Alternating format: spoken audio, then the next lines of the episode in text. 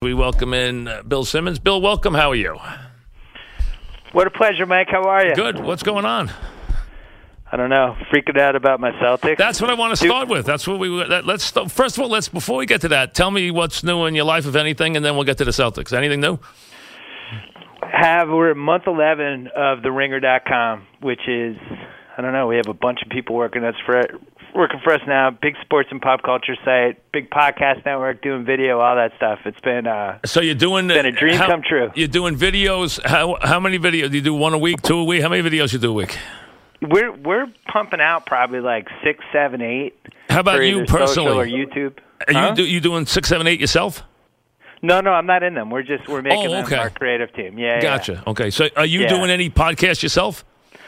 I am. I have my podcast, which I just did. Uh, had my 200th last week. Uh, we passed over 100 million downloads. The Bill Simmons podcast. Good. And it's been fun. The whole podcast universe. I know you're you're thinking about dipping your toes in. it, Well, I, you know, I've, I, I I can't. I promised these guys I wouldn't spend a lot of time on what what's the future might hold, but I have met with a couple of these companies, and they've you know formulating some things for me. So I'm just kind of yeah. I mean, they've just you know some have made me some uh, preliminary offers and stuff like that. But I'm just Oh, I'm not down. I'm not down the road yet. To be honest with you, I'm I'm still learning about the process. To be honest with you. We have to have a business meeting. We do. How great would that be? Well, come on. You know, it's funny at Francesicon, they, the most popular thing there was that I was going to be working for you in the future. That was the most popular decision from all I the think I'll be people working there. for you. I don't know. Well, either way, it will work out. Okay. Now, all right. Let's get to the Celtics. First of all, Yeah. going into the series, and I can't tell you. I have to tell you, I didn't give the series a lot of thought. Where I said. I'm worried. I'm this. I'm not. I didn't think about it. And then I watched game one and I said, my God, this is a matchup nightmare for the Celtics. What did you think going in? So I actually went on our Ringer NBA show podcast on Friday and was made the whole long point about that. I didn't think this was a very good Celtics team. I would have been super worried if they played Miami as the eight seed. But basically, I was like, thank God it's Chicago. They're never losing to Chicago. Fred Hoiberg can never win a playoff series. I have all these terrible things that I said.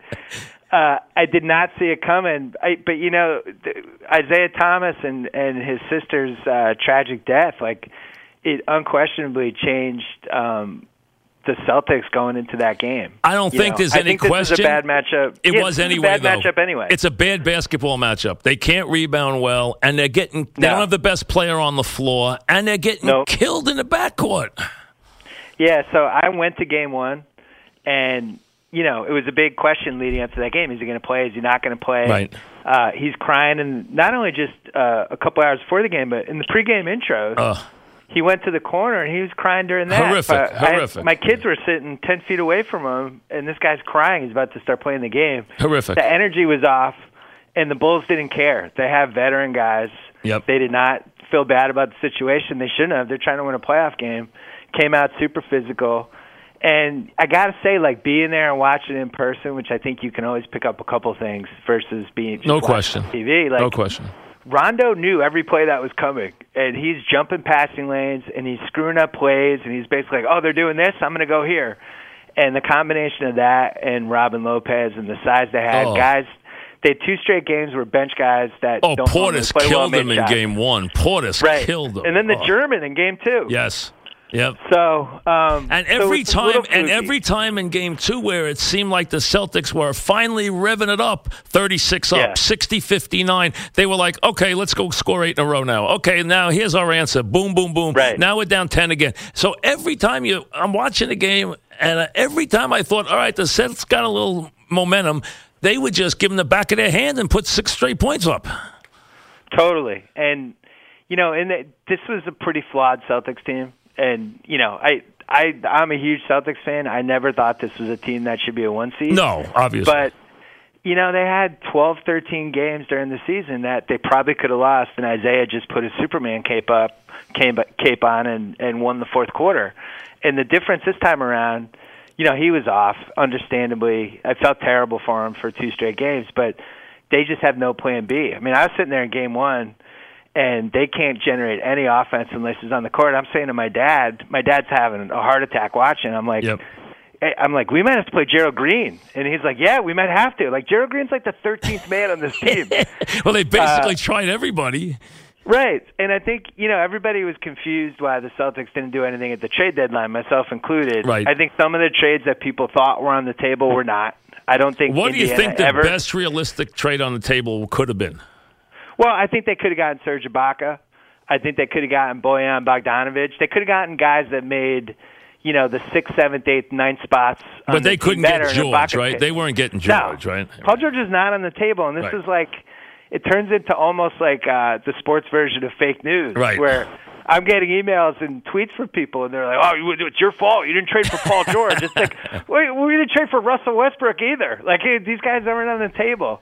Uh, I think what happened at the trade deadline was the Lakers, not knowing if the Lakers were going to have their pick or not, made these teams really smartly decide to wait until the summer because if you're Chicago and the Lakers have a top three pick and the Celtics have a top three pick and you can play them off each other for Jimmy Butler.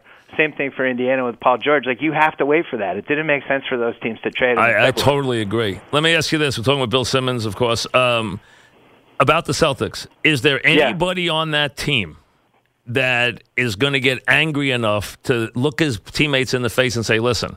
we just got embarrassed, and now Rondo wants to basically just mortify us, as he said when they said they quit leaving mm. the floor in Game Two. Yeah. Uh, the bottom line is: is there anybody who has that kind of temperament on that Celtic team? Yeah, there's a, it's a whole team of guys that overachieved and have been counted out and have a chip on their shoulder. I mean, I I think that's what made the last couple years special. It's you just go on down the line. All guys that either were supposed to be good and fell out of the lottery, or guys that were never good. So you think chance. they'll get angry in Game Three? I don't know because the difference in this situation is Isaiah is the lifeblood of the team. Right. He just is, and if he's off, and if he's whatever he's going through, you just don't know. And they don't have a plan B. It has to be him. They're not a very good team, and I think you know, even I look back now at the trade deadline, I think I think the Celtics knew it. I think they knew they didn't have a great team. Oh, I think they know that. That's, that's why I don't think errors. I don't think anybody's going to be stunned internally. I just made that point just a couple minutes ago, Bill. I don't think anybody inside the Celtics is going to be stunned if they lose this series, where they're going to say, "Oh, we thought we were this." I think right. they realize they're not that good. I will say though, Mike, they they've been resilient the last couple of years, and there's been moments, especially this year, like they're on a West Coast trip this year, and they weren't playing well and they're going into Golden State, and it looked like the season was starting to go in the wrong direction. And then they beat Golden State in Golden State. I like remember. Every time you count them out, that's the game when they when Can they Can you see threes. them coming back in this series? Absolutely, you can. I absolutely could. Do See, I think they will? Watching games, no, watching games one and two, and just forget the uniforms. Just watching games one and two, they look as dead as dead could possibly be. I mean, the yeah, matchups are terrible. They don't right. look like they have any chance to rebound the basketball. They look like that. It looks almost like Rondo was toying with them at the end of game two. I think they made the same mistake OKC made in the Houston series, where their best chance is going to be to go small and just to kind of ramp up the pace a little bit and make threes. The Celtics, if they don't make threes, they're not going to get out of round one anyway. So you got to gamble on that a little bit. But OKC is the same thing. Like I thought OKC was playing the wrong lineups and the wrong combinations, especially last night. And the Celtics, same thing. There were guys. He played 13 guys in two games, and I'm not even sure he was playing the right guys. I would have gone smaller and tried to beat them with a little more speed and shooting. OKC, you know, their advantage against uh, against Houston is not like throwing Kanter out there, which they already learned in Game Two. But uh, I I think they're better off putting shooters around Westbrook and not putting Westbrook in a situation where he feels like it's a good idea to shoot 43 times. Oh my God, like, it's Have you ever seen that no, in your life? No, I've, it's not even. You know, and my kids get into it because they're like, oh, we got to watch Westbrook and Harden, and, and I'm like, guys, this is not basketball. this is no. not basketball. No, it's and he played for the first two and a half quarters of that game. I thought he was remarkable. Like I really thought it was. He is remarkable. being, you know, yeah, I thought he, it was. He is. I remarkable. think he was putting together one of the great games. He and is then, remarkable. His effort that he gives is unbelievable. It really is. Yeah, the, the, and the, he just, the way the intensity. He. Yeah, he does. The effort that he gives is is utterly on every play. And the only other guy I ever thought that about recently is LeBron. There's times where you just say the effort is just so overwhelming. Westbrook's yeah. effort is just amazing. The amount of energy he has is remarkable. and his resilience and the, all that stuff. The problem is, in a game like last night, you're not going to beat a good team by yourself. Nope. You're just not. You can't. And you're not going to beat a good team if you don't trust your teammates. He didn't. And I, I, to me, it's like it's a chicken and egg thing a little bit, where people are like, "Well, his teammates aren't good." And it's like, well, I, you know, I've been watching basketball my whole life. If you don't trust your teammates and you never pass to them unless you have to, and you're doing everything, and then they're just expected the moment you decide it's okay for them to shoot, then they have to make the shot. That's not a way to play. Like they were up 16 to four in the beginning of that game. Westbrook was distributing. Guys were playing well. Like they have to play you know, as a five man unit, the one man thing just doesn't work. There were guys open that whole fourth quarter. McDermott was playing well. Like McDermott made four or five. Forty three shots is insanity. Uh, it's, it's, it's, and it's when you think like, yeah, I mean, nobody since 1984, since they started keeping track, at least on Basketball Reference on the site I checked, Yeah. nobody had taken that many shots in a game. I mean, Nobody. Harden- not Harden- one playoff, not one playoff performer ever. Think about this: Harden scored thirty five points. He took seventeen shots. Right. And you know, and people will say, "Well, he has a better team." Yeah, the team probably fits better around him. It- but it does, From, yes. But that you know, OKC has guys like Oladipo almost basically signed a max contract. Kanter signed a seventy-five million dollar deal. Adams coming out of the playoffs last year was considered to be uh, oh, either yeah. the best young center in the league or one of the best young centers. Robertson was considered to be the best young swingman defender we had. McDermott was a lottery pick. These are guys that have talent. They're not busts, and it's his job to figure out how to make them better. And when he just goes one man show, I mean, you know, Barkley takes a lot of crap these days, and some of it is fair and some of it's not fair. But a lot of times coming into that show, when you after a game like that, when you watch Kenny and Barkley and Shaq, and they do the old guys who used to play on the couch thing, and sometimes it really rings true when they're upset about something. Those guys were. To them, it wasn't basketball. It wasn't they felt for the same either. way we we uh, felt. It No, that's like, how I was this? trying to tell I'm my not kids. celebrating this. I was trying to tell my kids this isn't good. This is, and they're like, "Dad, come on, look at this. This is awesome. Come on, you might get 50." I'm like, "This is not basketball. This is Right. not the way it's supposed to be played." And then the one thing in the East, and I want to get back to the Celtics with Bill in a minute, but Yeah. Washington. That backcourt, that's the real threat to Cleveland. And that backcourt, Yeah. and I know they supposedly hate each other, and I, I, I've heard that. I don't know that, but I've heard that. I don't know if They true. have meshed into a wonderful classic backcourt now when one is speed and fire and the other one is a great shooter and they're splitting 60 points and playing defense and doing that's a dangerous team right now with that backcourt especially if Porter plays well that's a dangerous basketball team And I I really like Toronto too. I know Toronto threw people off with how the Bucks are just the Bucks are a nightmare. They're young and they're long and they're weird and Giannis is unlike anyone in the league and I think they really struggled with their length and athleticism. I think any team against playing the Bucks would struggle with that. I still like Toronto's the flexibility they have, the way they can play defense when they have to. To me, the playoffs eventually comes down to defense. It's what decides every series. defense and you got to make a shot when it counts And you need a shot maker, you got to right. have a And shot Washington- maker yes So Washington's flaw was, you know, defensively their best lineup is when Bogdanovic is out there. yep And you know, against the wrong team, you can't play him. Like if they play the Warriors in a series, you can't play Bogdanovic because he can't guard Durant. Like Durant's going to have 60 Yeah, points. nobody's beating the Warriors anyway. We Right. But they could No, give but I'm Cleveland saying for some the East, they could. They could give Cleveland some problems though from this Hell standpoint yeah. because Cleveland's defense has gotten so bad now. LeBron has to give up a little on defense for the first time in his career. He can't be the do everything defender anymore and still give Right. you all those minutes. So Wall's going to cause trouble, and Wall's finally learned how to harness his speed and learned how to play through it without taking nightmarish shots the whole game. So he's become Yeah. a much better player now. So he's he's learned how to I, harness. I'm that. with you. Yeah. I, I really like that Wizards team. I saw them in person a couple weeks ago. They lost to the Clippers, but Wall's speed and athleticism, and I wrote this uh, last week in my MVP column. He, you know, he's basically Westbrook without the press. He, uh, he's become when a you really see him good in player. person, Yes.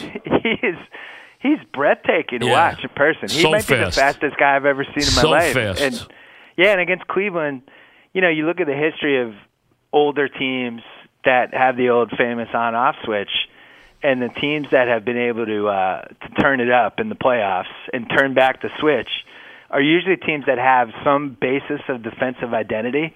Like I think the 2010 Celtics are a good example where Yep. I think they were like 25 and 25 in their last 50 games, and they turned it on. But you know, you can turn it on when you have Kevin Garnett who knew- as the anchor, and Paul Pierce and Rondo, and guys who knew where to go and what to do. I watched this Cleveland team. No lead is safe with them. The defense is terrible. hell to watch, but they're up 15 with four minutes left. The lead's not safe. The other No. team could score 10 in a row and come back. They have fallen So so far good. defensively. Yeah. It's scary. We're talking with Bill Simmons. Let me get back to the Celtics for two things. One, tell me what is the city's reaction, and is it realistic or unrealistic? The city's reaction to the Celtics. I think people really love this team, and you could feel it in that game. That get, the game was really emotional. You know, he hit a three early on there from 28, 29 feet, and the crowd got as loud as I've heard. I mean, I've been to some unbelievable Celtic games, most of the relevant Bird games, all that stuff. I was there for a lot of the 2008. Uh, 2002, the comeback Nets. When Isaiah hit that three, it was about as loud as I've ever heard him there. I mean, it was like it was such a release, and people, you know, people love that guy, and that's the thing. I don't from the outside the country. I don't think people really fully see it because you wouldn't know. But you know, he's starting to take on this David Ortiz type of. So they, he's that popular in affection. town. He's that popular, huh? He is the most popular guy that the, I think they have ever had with little kids. Really? You know, yeah, I really do. I, I mean, Bird doesn't count. Bird was like a deity, but uh, but since Bird, yeah, he's he's little like kids. You know, kids look at him and that's like that's me. I'm the little guy. I if I was out there, I would be that guy. And the way that he kept, you know, just pulling fourth quarters out of his butt to help them win, and just how. He had one of the crazy, Mike. He had one of the craziest offensive seasons Oh, I know. He, in the, I mean, in the- in the 10 history of the guard position. It's crazy, and he averaged ten points a fourth quarter. I mean, he was he was Yeah. unbelievable. Yeah, it, And he makes a and he made a lot of shots too. He makes crazy shots too. I think there's like six. I looked it up. There's like six guys ever who averaged 28 points a game playing less than 35 minutes, and it's all the guys you. It's like you know Gervin, Westbrook, all these guys. Like that's the kind of season he had. So you know the thing for me, it's hard to say. All right, how much? Obviously, this stuff, understandably, you know, really affected him. But it's the little stuff. Like he missed a lot of free throws in those first two games. He was a 90% free throw shooter. That's where you look at it and you go, "Oh yeah, this guy's sister just died. No, that's maybe that's he shouldn't be yeah, playing." That that's that's You just know. wait, and there's no way to calculate that. There really is. no, you yeah. can't. And and as I said, like if he's affected, then the team, the ceiling of the team, just dramatically. How about And Stevens handling this? How, how how is he doing with this? It uh I don't think he played the right guys. I, I think he made a mistake, especially in the first game. Jaylen Brown, who I think is really talented, and if you look at his stats in his rookie year versus Paul George's stats in Paul George's rookie year, it's basically the same. Like you, you're taking a kid one year out of college and putting him in the swingman position. Like they're going to be up and down. But he, you know, he tried him. He tried Olynyk, who's really been bad for two months. He threw Tyler Zeller out there. I didn't really agree with the guys that he was putting faith in. I, to me, it's like if you're going to beat this Bulls team, go with like your seven guys who are the least scared, and the guys who are just going to be out there balls to the wall. And you know, I think Rozier probably should have played more. I, I would have played Jerebko more because Jerebko, I was calling Jericho, but uh, but he's somebody that's been pretty fearless in some big games, and you know Gerald Green's another one. Gerald Green's those or the irrational confidence. I think I'm better than everyone on the court. Well, you needed someone not. who wasn't going to get intimidated by Butler in the fourth quarter of that game because Butler, you know, in the second half just took over and they put up 32 points in the fourth quarter. I mean, the Yeah. Celtics allowed them to score so many big trips in the fourth quarter. It was crazy. I'll tell you this though, Jimmy Butler's really good. I didn't vote for him for All NBA because it was the deepest pool since I've had a ballot. It was just my fourth team in All NBA could have arguably been better than the third team. But I just felt like if he's that good, that team basically was a 500 team. I can't support it. Then you watch him in game one, and it's like he's just going to get his 30. He can guard anybody. Like he's going to, there's going to be a game, I don't know which one in this series, where he's going to guard Isaiah in the last four minutes of the game. And there's not a lot of guys who, on the one end, could be the best swingman scorer in the game, and on the other end, guard a five-seven point guard. So he's really good. Rondo had a great renaissance. Wade still knows what he's doing. Yep. Lopez, um, you know, who the Knicks basically gave away for Derrick Rose, Yep. which was ter- one of the 20 ter- Can we talk about the Knicks? No, yeah, well, I'll get to the Knicks. people Uh, not abs- care? No, no, no. We'll get to the Knicks, absolutely. But you know what? This is the, the, it, we'll get to them. But you know, the amazing thing is, you're right. Butler probably and that year, well, they were so dysfunctional as a team this year, the Bulls, Yep. that nobody paid attention to them. But Butler, Butler is that kind of talent. I mean, let's be honest. I know, understand he's fighting about how much he's worth and everything else. Yeah. This- but he is a legitimately, you know, you know, top player. He is a heck of a player. No question. And I, I saw them. Butler was in- George is, you know, is not. Oh, you it's an argument. Yeah, you look. I at, think you look Butler's at- better. You look at Butler, George, Green, these guys like that. There's all, you know, and uh, Leonard. But those four, right? Someone asked me this the other day. Let me hear you rank them. Rank those four players. I know you're going to put Leonard first, but Leonard, Green, Butler, George. What order would you take them? I, I voted Green for Defensive Player of the Year, third team All NBA, and thought about him for second team. I, I think defensively, there's never really been anyone quite like him other than Dennis Rodman. Somebody that can be the rim protector, um, can have these huge momentum swinging blocks in games, but then could also just guard anybody. And the ferocity and intensity he has, I think, is what makes that team special. Like that, for them not to lose anything when they were missing Durant for 20 games is really crazy. It's a three-man team with like a couple half decent bench guys, but they had no rim protection whatsoever. You know, and if it's not for him, uh, The so block he made on I have Sunday in the. Portland game was unbelievable. Yeah, Oh, and you know. I think people are starting to see it now after last night. I I was thinking this. I I actually went and looked to see if I could bet on this, and there's no way to bet on it. But you know, there's 16 and 0 potential with this Warriors team. Yeah, I don't think it's going to happen. I, I told people I don't think there's any chance they lose the championship. Any chance? Not. And Cleveland's They'd gonna have to have an injury. Cleveland's going to, and I think LeBron's whole frustration. We're talking, of course, uh, with Bill Simmons. LeBron's whole frustration, I thought, was when he went out there and they got schooled in, I think it was January, and he realized I can't beat that team this year no matter what I do. And they're going to go to the finals, Cleveland, and they're going to get beaten four or five games. I mean, that's what's going to happen. see. I think it got. I think that LeBron thing went a little deeper. And this is, I will fully admit, it's a conspiracy theory. So the blo- blogs aren't allowed to put this in the headline. Like Simmons thinks that, like it's just literally ju- just a theory from somebody who watches basketball. I think that was his way of telling them that he thought they should trade Love for Carmelo. I really do. I, I think he assessed the situation and was just like, "We're just." but couldn't know, he have gotten that good- done if he wanted to? I don't know. I don't think that team. As crazy as it sounds, I'm not. I'm not positive. Either they don't work that way, or he wouldn't want to be the one who made that trade. But you know, defensively, they're screwed anyway. And then if you look at it like, well, if they're screwed anyway, who's a better offensive player and who's a better fit with Tristan Thompson, Carmelo, or Love? It's a pretty good argument. But that's how I took that. And I, I think when somebody just keeps talking about how dissatisfied they are with their supporting cast, Don't you really think he got to a point when he looked at them one night and said, "My God, I have no chance against these guys this year."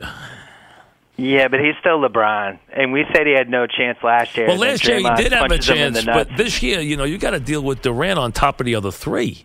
I mean, they got Right. four of the top twelve or thirteen players in the league on one team.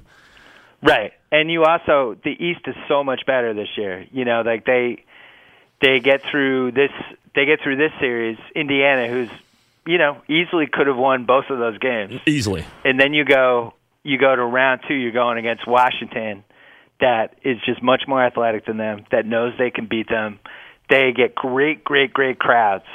You know, really, really, really good home crowds now for these games. People just love this team, and guys who aren't scared. You know, you go down the list. It's like there's seven guys in that team who are not going to be phased when they're playing LeBron in a big game, and you know it's a problem. No question. So then So you get by them, and you got to play probably uh Toronto. Uh, oh no, it'd be Washington in round three. I guess Yes. they play Toronto. that- in which that'll two. be the fear. That'll be the scare because they could get scared. They could actually. I don't think they get beat, but I tell you, they're going to go to the finals, and the finals. What way ahead of itself, but they're going to be ugly. But go back to those four guys again. Would you take Green over Leonard?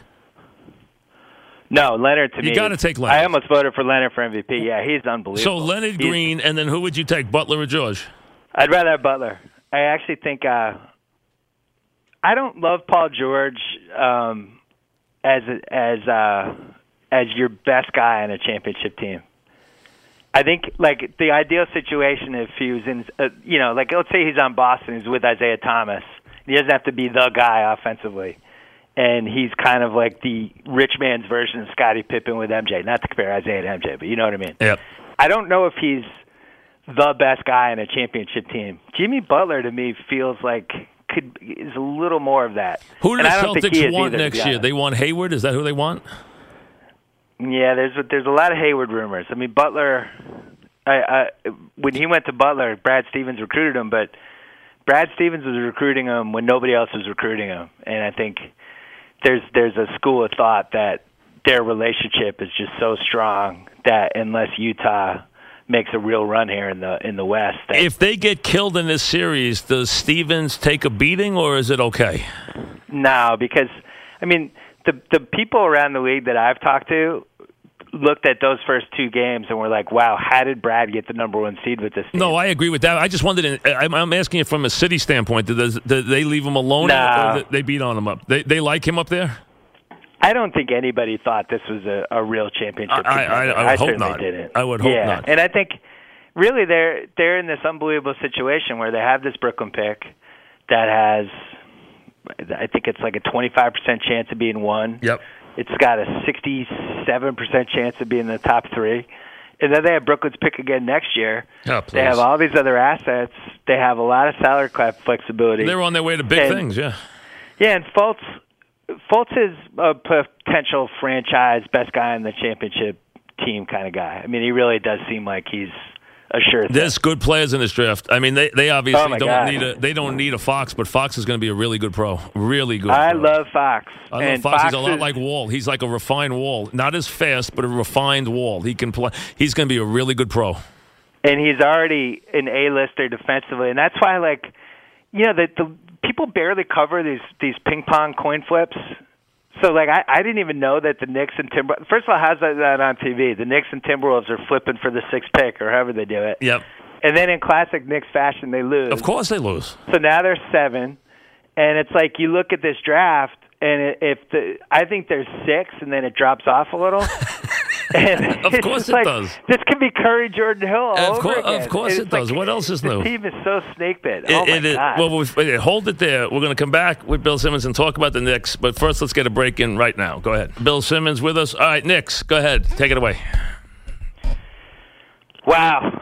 You know, I'm supposed to hate the Knicks because they're a New York team, and I'm from Boston, and we've never really been rivalries because there are a rivalry because the Knicks just have not been successful other than a couple short stretches. But like even when I did something with Russell many many years ago, 2012, like I brought up the Knicks, he just started laughing. Yeah. Like we beat them every time. They weren't our rival. Like it was. ridiculous. It was only during those uh, Cowens uh, Heinz Cowens, that was Cowens. Havlicek days. Those were it. That was it. You had Collins, you had the one Bernard King Right, year, and then you had the one year when Ewing Yep. beat them in the Garden Yep. with the three, and that's really it. That's the it, Riley's bull, Riley's uh, bully ball era, the Celtics were fading away at that point. But um, it's just, you know, it's it's incompetence, it's really poor ownership, it's bad luck, How about Phil? it's a lack of a plan. It's Phil Jackson who, you know, if Philly takes Porzingis instead of Okafor, Phil Jackson's um has it been three years now? Yep. Would have to rank him on the worst three year stretches in the history of the NBA. Are you any front office surprised by. Phil Jackson's lack of No. lack, of, lack of ability here? I am not. And in fact, I was on the ESPN show that spring when they hired him, and I felt like I was in the minority on this. But I was like, how do we know? I know the Knicks fans are fired up. He's the link to Bradley and DeBusschere and Willis, all these guys. He's had a lot of success. I get it. None of this means he'll be a good front office executive. He's gonna. At that point, it seemed like he was going to be bi-coastal. And I'm like, it's a really hard job to run a team. That's what makes it absurd when like Doc Rivers tries to coach and run the Clippers at the same time. This is a full time job. The Celtics have two GMs. They have Danny Ainge and Mike Zarren. You know, Mike Zarren's the assistant, but he's a full fledged GM who does all the GM stuff for them too.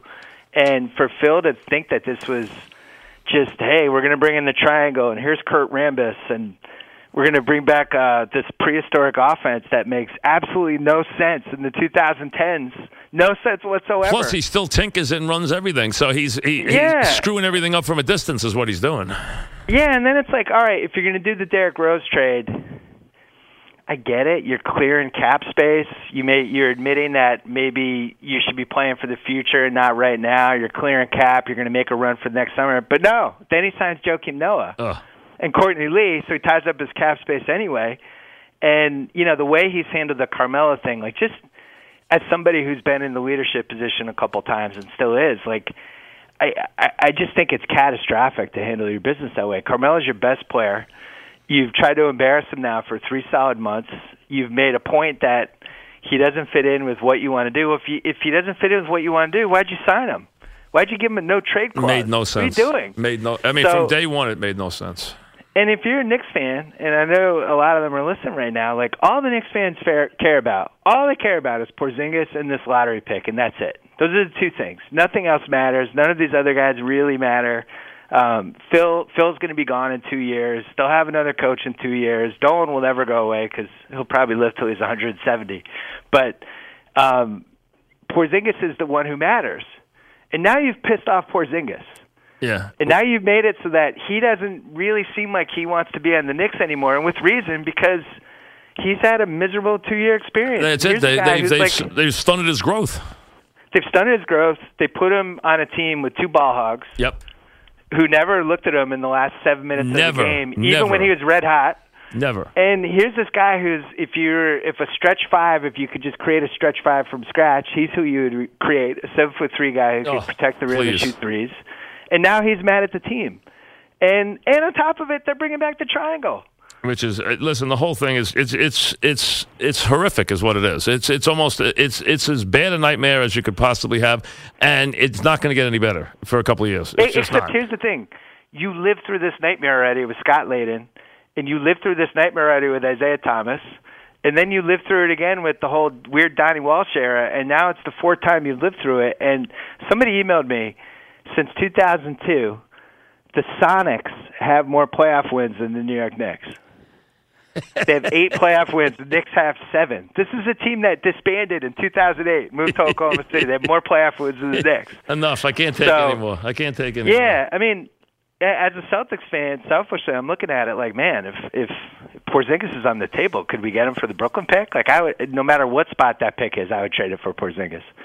Um, but you know, they've they've murdered the value, the trade value of Carmelo, and if anything, they strengthened his resolve to want to stay, just to stick it to Phil. No, I think he finally wants out. I think I would. I would I hope think. so. I would. I would think. Although, like you said, they, he he went into this uh, meeting with the media the other day and completely devalued his his own player. I mean, completely and utterly devalued. Before he wanted to announce he was trading him, he devalued him before he traded him.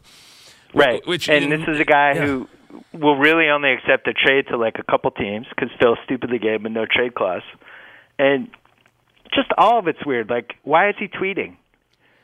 You're, you're I don't running thi- a Knicks team. Why are you Why are you on Twitter like doing cryptic tweets? And what's your plan? Like, are you really going to run the triangle next year? You're going to do that when we're watching a team like Houston that has figured out how to space the floor in this new wave way that nobody in Golden State and even a team like the Celtics can ride a gimmick to 53 wins, and you're going to be the team that keeps long twos alive. I, I just think it's insane. I, if I was a Knicks fan, I, I don't know how many columns I would have written by now. Well, they like, are. I mean, columns. everyone feels that way. So everyone is that depressed. I, I listen. 166 losses in three years is all you need. Uh, we're talking with Bill Simmons uh, as we. So so let me get back to this for a second. So you still think right now you can make a case for me that the Celtics can come back in this series? Yeah, because Chicago was a 500 team all season, and a team that was I think 31 and 30 at one point, and then lost nine of their next 12, and people were wondering if they were quitting on the floor during games. Like, yeah, I They I would have to have Chicago? a they would have to have a fight in the locker room, which is capable they're capable of. But I mean, they would have to have one here because if they can stay somewhat in the same pull in the same direction, especially with with days off between games, they are going Right. to be nightmarish in this series. They just yeah, are. they need to. The Celtics need to win one in Chicago. And, and- yeah, and, one and- coming back and- to and- and throw them into some kind of fight. That would be the then it would be perfect. I mean, throw them Well, into that's a, that's yeah.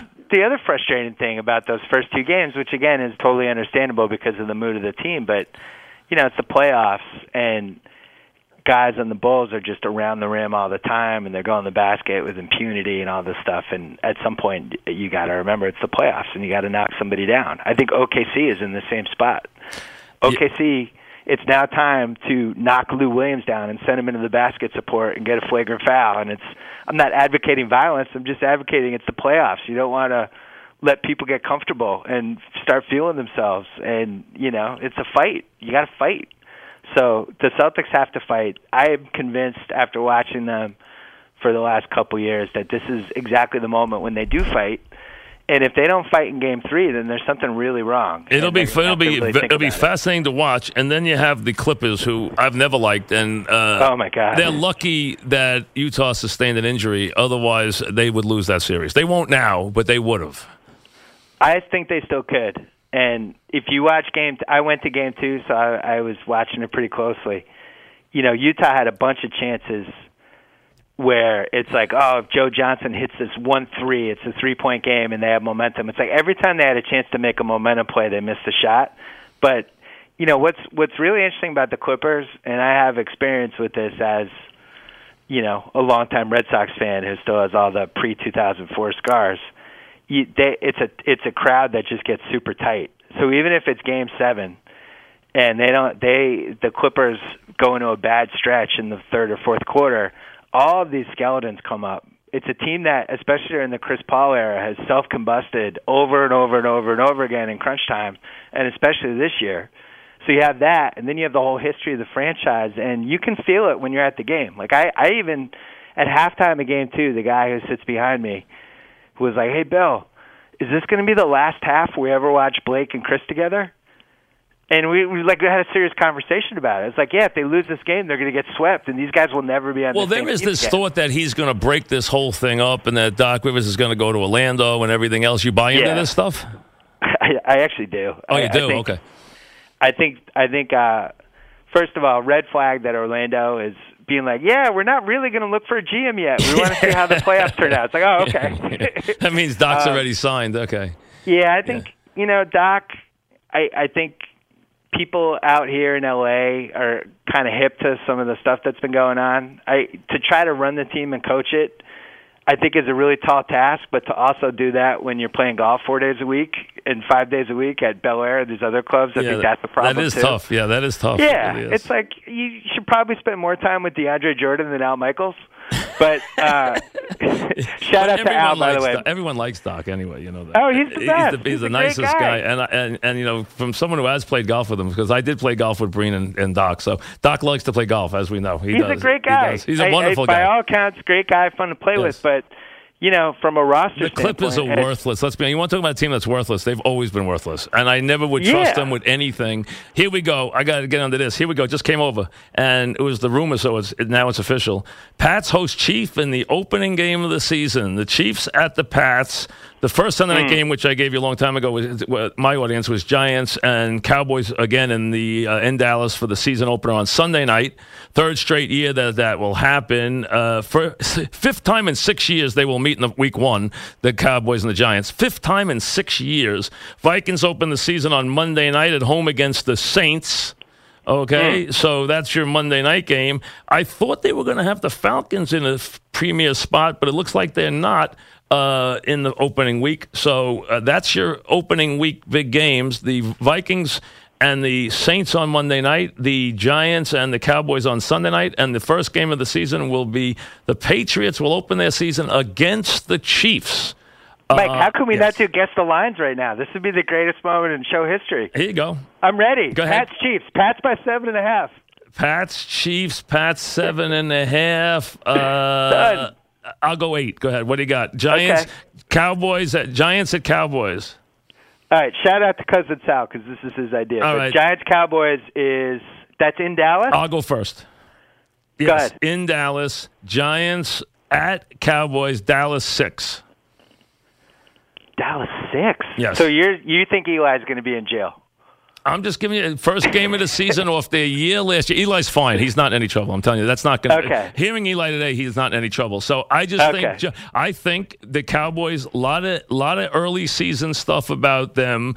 A lot of big Yeah. three would be the rote the rote one, but week one I'm going to go. It's going to be Cowboys. I think six, five and a half, would- six. I would say four and possibly four and a half. Okay. There's there's always Giants money in week one. I think, uh, fortunately for Giants fans, Goodell will protect Eli from whatever happened because he loves the Mara family. And Vikings uh, again will open on Monday night at home against the Saints. Ooh. Now the Vikings, if That's you want to, last year when they were great early and then awful late, uh, that that that feels to me like a, just a typical. Well, Saints, uh, probably Minnesota four, probably something like that. Yeah, I would say Minnesota four and a half, and I already like the Saints.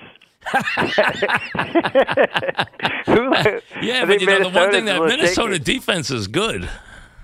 Yeah, okay. Yeah, Sam Bradford. Yeah, very- the offense is just awful. I mean, you know, uh, I mean, just awful. And that team last year, I mean, how how good were they early in the season to fall apart the way they did last year? I mean, that that is just unbelievable. That, that, Well, it's fascinating that the GM was basically saying, you know, Bridgewater's down. We're a Super Bowl team.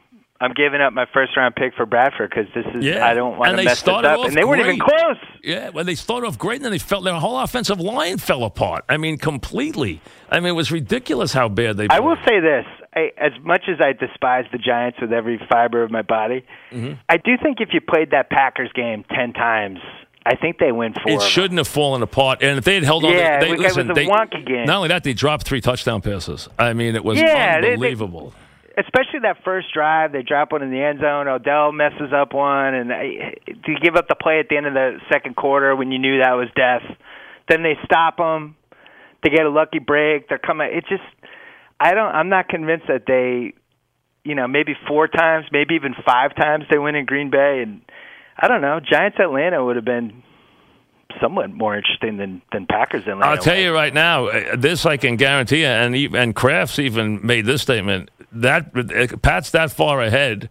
First of all, any coach with a brain and the Pats lose, but he said we playing the Giants, we never win that game. I mean, that's the of the matter.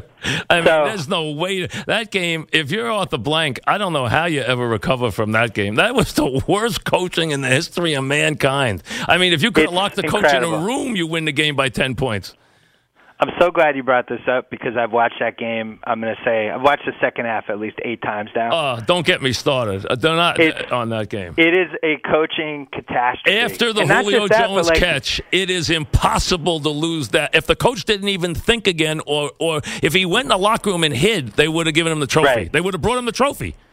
Well, but some of it's on Matt Ryan too, because like if you watch the last 11 minutes closely, he's snapping the ball with 20 seconds left on the play clock. Oh, like, please. I think he gave them an extra oh, like oh, please. 65 seconds. The one thing that couldn't happen is they couldn't turn the ball over, and if they never, if they never do anything except run the ball into the line and punt, they will win the game going away. I want you to know something, Mike, and and I have witnesses. I never gave up on Tom Brady. I never gave up. The game was, It was over. 28 to 9. The game was I- mathematically over. No, it was twenty-eight nine. I was like eight, eight, and three. We got this. I, just, how can you give up on that? You guy? had to get the turnover though. Without the turnover, it's not happening. I know, but that's the thing. When you watch the sounds of the game, and I, I've watched every NFL Films product that they've released of that game, and Dan Quinn's on the sidelines going, "Keep attacking, keep attacking, uh, stay what aggressive." was that Like, about? We have to Yeah. win by a big margin. What are you out of uh. your mind? When is that the idea of winning a Super Bowl? If Right, I was they- Arthur Blank, I would have had trouble. I, I would I would have had trouble dealing with my coach after that game because Yeah, there's he- no excuse for stupidity. That was just plain he gets stupidity. blamed too, though. Arthur Blank gets blamed because he goes down on the sideline and the game wasn't over. He should have gone down and got a whistle. He should have gone down and, and started sending in running plays. That's all he should have done. After Uh. Julio Jones makes the catch, they cut to Belichick. Belichick's looking like the game's over. He knows the game's over. Right. You just you do three QB sneaks and kick a forty-yard field The goal. game's and it's- over. and it's done. Oh, don't No, get me started on that game again. Oh, it's It was it was uh it was God's way of making up for the helmet catch, which if you really watch the helmet catch game carefully, Which one you want? You I- want to say he was down at the line of scrimmage, or you want to say that it was not a catch? Which one? No, no, he caught it. I'm just saying that whole last drive with the the four holding penalties and the helmet catch, the fact that the you know uh, Asante Samuel doesn't catch that interception that's just thrown right at Well, him. wait a second. What about your Seattle win? I mean, are we kidding what? I know. I know. I think we're we're even. Are we kidding? we're definitely even. The last two, the last two Patriots Super Bowl wins are unbelievable. I mean, it's amazing they won those games. Well, I think the the one thing I will say that they had in common was that as the game went along, Brady's experience and his ability to just kind of wing it and just spread the spread the field and not feel the pressure of the whole situation and just throw the ball. He's the best at it. You But- know, I I think Peyton Manning was also great at it. Brady's better, and he did it more times. When And- Brady has exhausted a pass rush and he knows it's no longer a factor, you, Yeah. you're dead. You are when you have to have the element that you're going to hit him because that changes how he attacks. Once he knows he has an exhausted pass rush and there's no way he, it's, you might as well hide the kids because it is over. It is then Well, also- completely over. tactically they did the same thing in both games, right? Where they have that bullet in the holster of all right, spread the field. Brady calls it at the line, and we just we wing it. They know they can do that, but they try to win not doing that. They fall behind, then they have to go to that, and it works. So you could argue like, well, should they do that the whole game, or does it work partly because it's such a monkey wrench halfway through the game, the other team can't handle it. But it's unassailable, right? He's the best quarterback ever. Even you would admit that. Um, You again, take anyone over him in a big game? Maybe Montana. That's it. Maybe Joe, because Joe was just so super instinctively cool. It was unbelievable. He was just. Yeah, I will say with yeah. Montana, like I remember being in college after one of those Super Bowls that they won by like forty, Yeah. and it was like over at that point. It was like, yeah, Joe Montana's the greatest ever. So I do think, you know, we're those seeing two, now with Jordan those and LeBron. two, Th- those two. I mean, that's all you're talking about. We're talking with Bill Simmons. All right, give me something on. Uh, we we covered the NFL. Uh, first of all, um, I can't believe you got me started on the Super Bowl because I could do a month on that Super Bowl. But uh, Uh, me too. I could do Pay- two the uh, the Red Sox, Yeah, good, bad, or indifferent. um, you know they have this GM that has no problem trading great prospects for for impact guys, and Chris Sale is a beast. He might be, you know, Pedro is the best pitcher I've ever seen in my life. For Red Sox pitchers, I think Clemens is second, but Chris Sale, like just the ceiling of his starts, like it's it's already a must watch. Like, oh, Chris Sale's pitching. I'm gonna I'm gonna watch. He's one of those guys that's like, it's the fourth inning. Did the other team have a hit yet? Like you're looking at that. That's how good he's been. He is good. I mean, he he's got great stuff. And I'll tell you, Pedro's the second best I ever saw, and the first doesn't count because he wasn't mortal, and that was Sandy in his prime. But Hmm. uh, but Pedro was when he was in his prime, like Yankee Stadium, Chili Davis. Right. That Pedro was just unhittable. I mean, 17 Ks and one hit Yeah. against the 99 Yankees, which uh, was their best team. unhittable. I mean, he was just. He was amazing, uh, uh, utterly amazing. And it's funny, Chipper Jones was doing his book thing the other day, and he said Clemens was the guy because he said the one thing he had the great stuff, plus he thought on the mound. And he said most of these guys Right. are dumb bricks on the mound. And he said he thought and had that stuff. That's why Clemens was that good. So yeah, the Red you know. Sox are really good. They, I mean, they have good bats. They had a bad break. bets. Oh, uh, everyone on the team got sick. How about the pretty boy left fielder? You think he's for real or what? Benintendi? Yeah. Oh, you, you, already got, you, already got, 2.0? you, you already have a plaque to him outside the building, or what? I mean, I'm in, Fred Lynn 2.0. oh, that's what I mean. He's, you know, he's already, he, you know, he has to be, you know, and he's also the cutest, and you know, he's got Oh, posters up and the whole thing. So already you got that guy in the Hall of Fame, right? You know, after two weeks. I would say that he, yeah, he, there's a chance he might be from from a sex appeal standpoint the most beloved Boston athlete of all time. By the time this is said and done, he might, I mean, he might be the Red Sox Joe Namath. Every twelve-year-old uh, girl in the Oh, whole my in the whole tri-state area has a picture of him. That's for sure. I mean, you know, no he's better looking than Brady. You know what else? He's great.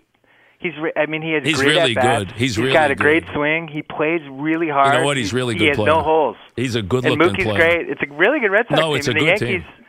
I was saying I had uh, Deja Samara on my podcast yesterday, and we were talking about 97 to 04 was just this Red Sox Yankees rivalry that you know, it was really meaningful, substantial, kind of unbelievable, and then now it's kind of dead. Oh yeah. And it's dead for a bunch of reasons. Well, not, baseball not the killed it, first of new all. stadium. And baseball yeah, and the killed it. time, the length of the game. yes. But with the guys that the Yankees have now, these young guys, They and the guys the Red ones. Sox have, yeah, it could be a rekindling. Why not? It'd be fun. It would. It would be. It would be a lot of fun. So tell me this before we go. Number one, final score of the series: Boston, Chicago is what? I'm fascinated by the series. I'm fascinated by the series. So go ahead. I think Chicago wins in six. I think it's too hard to blow the. I'm going to say five. at home I'm going to say. I'm going to say five. So go ahead. Okay. So you don't. You don't think they're going to come all the way back? And I think Houston. Houston wins in five. Uh, Um, you Oklahoma Oklahoma City win one game by like 30, and that's the only game they'll win. Yeah. There will be a game where Westbrook fouls everyone on the other team out. Right, he'll win. No, that one game where years. they, they'll put everybody in in the second, in the third quarter, and then they'll lose by thirty-five. But that'll be the only game they lose. Yeah. yeah, I agree with that one. Now let me ask you this: if, if they get swept Mm-hmm. and Westbrook wins the MVP, is that is that awkward? Um, no, I don't count the postseason. I really don't. But Okay. the, the MVP's gotten silly because LeBron's the best player, but now we're going to go on the statistical analysis and pick Westbrook over Harden. And I guess it's okay, but they just decided somewhere along the way they didn't want LeBron to win any more MVPs. I don't know why they decided that, but he's always still been the most valuable player. I just don't know why they decided along the way they weren't going to give him any more. Yeah, I wrote a big column about this last week. I picked Harden, but I have these four questions that I try to stick with, like when I try to sort out in my head who the MVP is, because I think it's important. I think it's a document of the history of the league. And LeBron has, has been the answer to this question for since 2008. If the aliens, it's the Bob Ryan question. If the aliens land and they challenge us to a five-on-five game for the future of the universe, who do you pick first? And it's LeBron. It's like, all right, we got LeBron. Who are other It's four? not even close. That's it. It's not even It's not close. even close, and it hasn't been close since 2008. And you know that's why it's like, oh yeah, I couldn't vote for him for MVP because of how Cleveland died as the season went along, uh, especially down the stretch. I just feel like if you have LeBron and Kyrie, that's 55 wins. I don't care who else is on your team. Kyrie is unbelievable. He's as good as John Wall. You know, it, it, just to have those two. He is a great- 32 games. He doesn't. He couldn't guard you, but he is a as good a penetrating guard as there is in the sport. But uh, I have a newsflash for you. John Wall can't really guard anyone either. Like Well, the German guys running amok on him these first two He- games. he- John he- Wall's not a great defender. No, he but he can defend though if he chooses to. He yeah, is athletic enough. Uh, Irving's not a, a defending anybody, but I tell you, off the dribble and and to the basket, he's as good as it gets. He What's is as, about as this good new as it breed gets. of- How good do you Yeah, think the new- freak is? I think the freak. I think it, it was just funny. Compare like him to somebody. Compare him to somebody. Uh, you can't. It's impossible. It would be like I guess you would compare it to Julius Erving from the ABA in 1974 if he Wow. grew five inches and his fingers were twice the size, and Dr. J had like the biggest hands of all time. Uh, it, but there's he's so unconventional and so unorthodox and so talented. It was funny to watch other people who haven't really seen the. And what did he get picked? Fifteen? What was he fifteenth in the draft? Fourteenth? Yeah, he he may or may not have gotten picked right after uh, Kelly Olynyk. When you think about that, now maybe listen, I don't know. That's what I always say when people ask me about the NBA draft and we're talking about Bill Simmons. I always say to the fans, listen, I don't know who's in Europe, so I'll just go on by the guys I've seen in college because when they show up with a Porzingis or they show up with the Greek Freak, it blows everything out of the water. I don't know these guys who are over there in Europe, so I don't. So see, you I don't did that those draft. guys. Yeah, I did that draft for ESPN. Right. And Jalen and I were, I think, one of our hotel rooms watching the Freak on YouTube, and it looked like he was playing against ninth graders. And we're just like, yeah, he looks great, but how old is the other? Like, we just right. it's impossible. Well, how know. did he get picked that low? I, the question at the time was, did he get picked too high? no. I mean, it, it seemed like it was fool, it was fool's gold in a lot of ways. It was a guy who, you know, had really not played anybody whatsoever, and there was questions about whether he could get out of Greece, and you know, it was a right around the spot. Do you think should have been picked. Porzingis can have a better career than the Greek Freak? No, I think Giannis is going to win the MVP someday. I would I would lock that down. If if nothing happens to him from an injury standpoint, that guy is going to win the MVP. I think, I think Porz- Porzingis. I think he can be that good, Porzingis. If he, if they would just build the team around him, he should be able to get eight to ten on the foul line a night before the game starts, before the national anthem. He's So seven foot three. Here's the the thing that if I was a Knicks fan, it's not in the top ten of things that I go nuts about, but it's it's up there. They could have had Rubio for Rose. That was sitting there. Rubio, for some reason, Rubio and and Rondo have just people decided they were completely worthless with the way basketball's going. And these are guys that know how to get the ball to the right people if they have the right teammates. To me, it's like you just got to get Rubio. Like you just have to.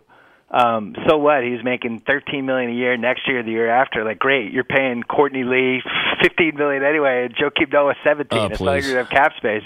Just do it. But you want to surround Porzingis with people who are going to try to make him better. Derrick Rose is the opposite. He's a one man show. He's like Westbrook last night. You know, You put him in pick and roll, and then you also give him just Yeah. one little shoulder turn off the low block. He could be unstoppable. He's seven Post foot three. He's seven foot three, and he can shoot. Yeah. And he's got a great shooting touch. He's got a great touch. And you and you left out the key part. He doesn't hurt you on the other end. No, Kelly Olynyk can look good every once in a while, but he just, he murders the Celtics on the other end as the stretch five. Porzingis can actually protect the rim. He's al- he's really he's, and he's got a little bit of toughness in him. He really does. He could be a great player. It's just that the, it's wasting away quickly. It really is. It's kind of sad. I think the Knicks fans.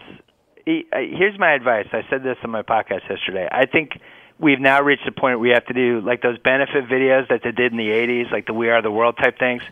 All the Knicks fan celebrities have to get together and actually do a song to try to get Dolan to sell the team. He's That's like the last sell the. thing. They they are so successful. It's unbelievable. You know, he turned Yeah. the team over to Jackson, and people loved it. It just that Jackson sold him a bill of goods. He definitely did. He did. And then he and then he exercised the option, which I thought was equally insane because J- James Dolan he does something admirable. Like he says, "Well, look, I hired that guy." He said that on the Yes Network. I Yeah. hired that guy. I stick to my du- my guns. I make a deal. That's my, him. my- you know, my word is oak. He like he, he does say he does he he would not back off the deal. That's true. He won't do that. okay. So let's let's hold that thought for a second. Yep. This is a guy. How many heads of MSG has has James Dolan had? He said like ten. He fires people all the time. He can't fire Phil Jackson, but he hire he fires everybody at MSG and all these other. People. You know, places. he stuck by Sather all those years, and it turned out okay for him with the hockey team, though. You know, and he left him alone. You know, but I tell you something, Sather at least did a job eventually, and and started putting a winning Right. team out there. Jackson, you know, I really think Jackson sold him a bill of goods. I think he sold him a bill of goods. I think he thought he was going to get Steve Kerr as his coach, and I think Steve Kerr was very close to coming. Best And- decision of all time. You know, best, Best- decision of all time when you think about it. It's he had this fork in the road choice. How good is uh, yeah, you turn left and you're basically going in on concrete wall. you turn 166, right and you're in 166 Mexico. losses or a couple of championships. Uh, real nice, nice, nice fork in the road. And by the way, that that was a big deal for him because Phil was like his mentor and Yeah. the, his sounding board, and he wanted to work with Phil Jackson. He looked at the assets they had, the roster they had, the thought of trying to make a Carmelo situation work in this decade when the iso ball thing just doesn't work as well as it used to, and then also the management. And he was just like, I'd rather be with with uh, Joe Lacob and Steph Curry and Klay Thompson. Like I have a better chance to win. The Knicks. This is the other thing that you know the the Knicks have really lost prestige this century. Oh, you know LeBron you got to win. You got to win eventually, otherwise it doesn't work. Th- their name doesn't mean anything. Like LeBron, LeBron turns them down. Everybody thought LeBron was going to New York, myself included. Um, Durant doesn't even give him a meeting. You know, it's Yeah. just they're at a really bad place, and uh, and he'll never sell. He will No, never listen, ever they, they, sell. listen. The Gardener's worth a fortune. They couldn't listen. It's, they're making a fortune, so that that's not the case. All right, I got to go. Listen, uh, we'll do this again because otherwise, when I got to get a couple of commercials in. So, and one I'm we here. should tell him is ringer. Dot com. Ringer That's- dot theringer.com. The, the ringer dot com. That's where they yeah, should go. that's where you can read me, listen to all the podcasts. TheRinger.com. Thanks, Mike. See you. Bye. All right. Bill Simmons.